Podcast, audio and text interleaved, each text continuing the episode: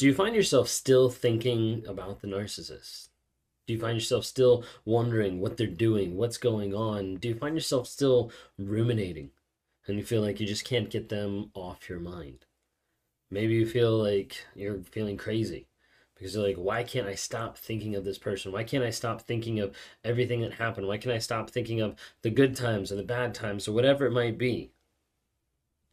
Maybe you're stuck ruminating, thinking, pondering, and almost feeling like obsessive that you can't give that up or you can't stop wondering what's going on. The thing I want you to know is that's normal and you're actually not crazy. It might feel like it, but you're not. I want to be able to talk to you today about that. If you guys are new here, my name is Ben Taylor. I'm a self aware narcissist on this platform and several others to provide awareness, growth, healing, and change. And the goal here is to try to help people as they continue to learn about narcissism, see what it looks like in real life with real examples, see how it actually applies to what they're going through, and then help them find that healing, that growth, and that change to be able to continue to move forward of what does life look like now that I'm out of this toxic relationship? How do I put back the pieces of my self worth, of my confidence, of who I need to be, and how do I continue to develop to do that on a day to day basis? Another day is here, and you're ready for it. What to wear? Check. Breakfast, lunch, and dinner? Check. Planning for what's next and how to save for it? That's where Bank of America can help. For your financial to dos, Bank of America has experts ready to help get you closer to your goals. Get started at one of our local financial centers or 24-7 in our mobile banking app. Find a location near you at bankofamerica.com slash talk to us. What would you like the power to do? Mobile banking requires downloading the app and is only available for select devices. Message and data rates may apply. Bank of America and a member FDIC. We do that by dropping the nuggets of truth everywhere on social media platforms. So check out TikTok, Instagram, Facebook, YouTube. Subscribe, like, follow us for more. Also, we do it by putting out the podcasts. We're on Spotify, Apple, uh, Amazon Music, a couple other ones like that too that you can find, and all of those platforms under Raw Motivation. So if you haven't had a chance to be able to check those out, follow us there. I meet with people daily, doing one-on-ones and trying to help serve people across the world, helping them break free of the trauma bond, get through the rumination phase and the detox phase, and get to a place where they're establishing their boundaries and they're moving forward with purpose and vision. That's what we do on a day-to-day basis. I'd like to invite you into the NARC community, which is called the NARC for the app that we actually have created. It stands for Narcissistic Abuse Recovery Community four things narcissistic abuse recovery community just type in narc into apple or to google play be able to pull that up. A great place to be able to learn information about narcissists to be able to get advice from other people to be able to interact with other survivors track your no contact record your truth mark down a bunch of things that you're learning that you're growing. There's exercise in there there's meditation there's also uh, weekly weekly lives that we have where people come on stream interact share some of their story. There's also monthly coaching where we bring in coaches, uh, myself and other coaches from all around the country, trying to help you grow, heal, and change. So check that out. Go download that today. It's NARC. So why do I keep thinking about them? Like, why do I keep remembering them throughout my day? Like, it doesn't seem like it stops. I feel like I'm going crazy because every place I go, I think of this person. Everything that I do, they pop up there. And it's like we have all these thoughts that pop up. They're, what they are is they're in these intrusive thoughts. You're like, I was having a good day, and all of a sudden, this popped in my head.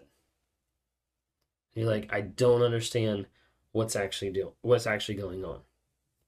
A lot of times, this is the most popular after no contact. So you've broken up with them. Maybe they've discarded you. Maybe you've left them and gotten free. And you're like, okay, I'm no contact. Like, I don't have any interaction with this person. I don't even watch them on social media, anything like that. Like, you're doing all the things. You're like, I'm doing the right stuff that they're telling me to do. Why am I still thinking about this person? Like, what's actually going on? Well, first and foremost, I mentioned earlier, but I want you to hear it loud and clear is number one, I think that's normal. Okay? You're not crazy. It feels like that, right? It feels like so frustrating of like, I feel like I'm going insane because I can't let this go. But you're not crazy. You're in a relationship where you were more than likely felt in love. Maybe if you weren't, you know, if you were in a, a business relationship or, or sibling or something like that, there was a connectedness there, a buy-in, a relationship of some sorts and you felt like it the way, that it was this way until you got to the place where that person completely and utterly betrayed you whether that was lying to you or cheating on you or stabbing in the back or like whatever it might be, then you start to realize, like, wait a second, who is this person? Once you get out of the relationship, it's like you feel like you've been absolutely poured out into somebody, like you've given everything to another person and there's nothing left. And all that aspect pops into your mind of thinking, wait a second, like, was I the crazy one? Was I the toxic one? You see, when we have intrusive thoughts, when you're going through your day and there's a thought that all of a sudden pops up in your head, those don't just randomly pop up. You think they do, and it seems like they do, but typically what intrusive thoughts are doing is they're popping up into your mind because of what we call triggers. So a trigger is an action, an event, an idea, a, thought. Like it can be almost anything. It's kind of crazy, but it can be almost anything. But a trigger is something that shoots off like an emotional response in your mind, in your heart. Get you add feelings to it of like this is what I'm ascribing to this emotion, and it ultimately tells you a story. The triggers, however, they can be something really minute. You could be driving and you see that person's car drive past you, or a car similar to it, or a car the same color you could be sitting at a restaurant and you recall a date that you had in that one corner and you're like, wow, like that was a good moment. Or, wow, this was a bad moment because this is when they screamed at me in front of other people. Like there could be a lot of different things. Sometimes you'll have narcissists that will be as subtle as like having the same like cologne or perfume or or scents or like different smells or tastes in the house that all of a sudden you think smell or whatever and it comes back and you're like, whoa, like why am I thinking about this person all of a sudden? So a lot of times we have different triggers in our lives. Sometimes it can be things, sometimes it can be people. You know, it could be someone just bringing up that other person. It could be someone that was a mutual friend. It could be someone that you had experience with several people together, like a friend group. And this very like triggering, bringing back those thoughts and bringing back those memories.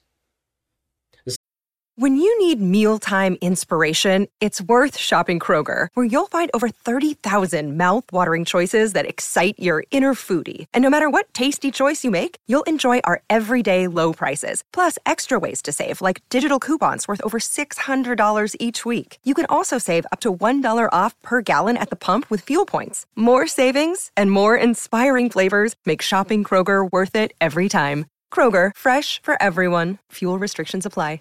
Sometimes when people start ruminating so much, they sit with it so long that they start to wonder, Am I the problem? Did that ever happen to you? Like, is that something that you feel like you're going through at times of like you sit and you sit and you sit with it and you're like, maybe it wasn't that bad. Maybe they weren't as toxic. Actually, like, I'm still thinking about it. So, like, it must be something that I must have been the problem. Now, oftentimes the question is, okay, well, then maybe I should unblock them. Maybe I should try to make it right, to reconcile, to work through this. And the answer is if you've gotten out of a toxic relationship, no, to not do that. But then how do we actually know if we've done if we're in or if we got out of a toxic relationship? Well, part of that goes back to the idea of the truth. And the truth is what sets you free. The problem is most people don't actually know what the truth is. They don't actually look for it. Two things I want you to think of when you're thinking about the truth of that relationship. Number one is change how much did you change for that person? Because a lot of times you'll have a narcissistic relationship, you have a person who changes and develops everything about about themselves. Like maybe you've lost your identity because you've morphed into a whole different person for that person. Okay, the change that you've done, then how much did the other person change for you? because majority of the time when you start comparing these two things you'll see that the scales are greatly weighted in your direction because you've changed so much and they haven't changed a thing. They haven't developed themselves. They haven't worked on themselves. That's the first sign of a relationship that's not on the same page. They haven't changed. The second one is demonstration.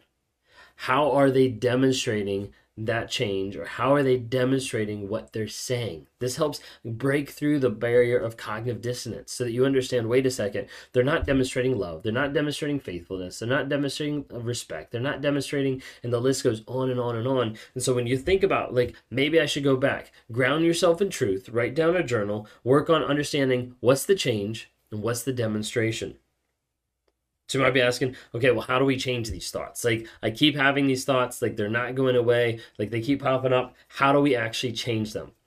This is what I work with people on a day-to-day basis with one-on-ones, with with coaching, with everything like this to try to be able to help people break through this process. The first thing is when you're thinking about this, you've got a couple different like thought processes. Okay, um, when you think of it uh, think of it this way like let's say like don't think about an elephant Okay? Like whatever you do right now, just don't think about an elephant.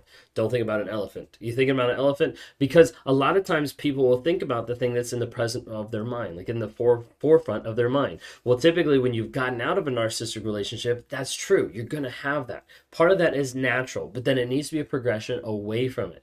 You can't just get away from thinking that if you're always thinking that. Does that kind of make sense? But part of those intrusive thoughts are going to pop up because they're still in your mind. They're still being thought of. It can't just be fixed by the idea of like stop thought therapy of like, okay, like I have this thought, oh, stop. Like I can't think of it anymore. Like I have to think of something else. Like I can't think of it. Like that works up to a point, but I don't think it works as much as like thought replacement. And so where I come in with that is how I help partner with people is the actual idea of change your story, change your life because we're all believing stories. Either stories that have been pressed upon us from childhood, from religion, from education, from previous partners, or the story that we're just writing ourselves. Because oftentimes the story is not based in truth. It's not based in reality of what's actually going on.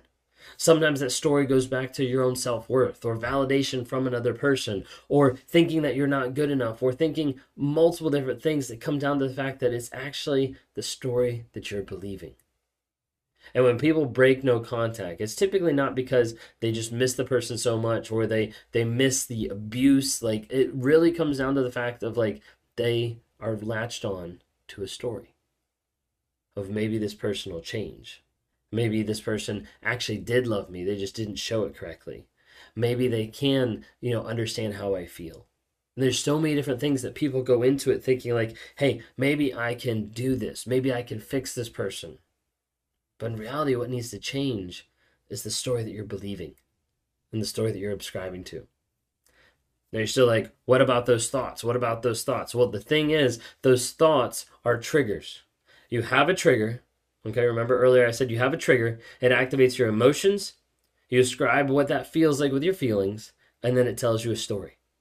When you believe that story, you'll always go back to ruminating you always go back to thinking about it because you have a whole different story in your mind of this is why I think this. This is why I bring them up. This is why I still imagine being with them or ruminate or addicted, all that type of stuff. But when you're able to identify that story, base it on truth, and actually turn that around, rewire your thought process, and base it on a story that's based on truth, that's when we start to see like people actually break free from it. That's when we see that healing curve start going up and up and then all of a sudden just like skyrocket because it clicks. And people understand if I change what I'm telling myself, if I change what I'm believing, if I change what I'm actually looking at the situation and make sure that it's grounded in truth, if I can change my story, then I can change my life.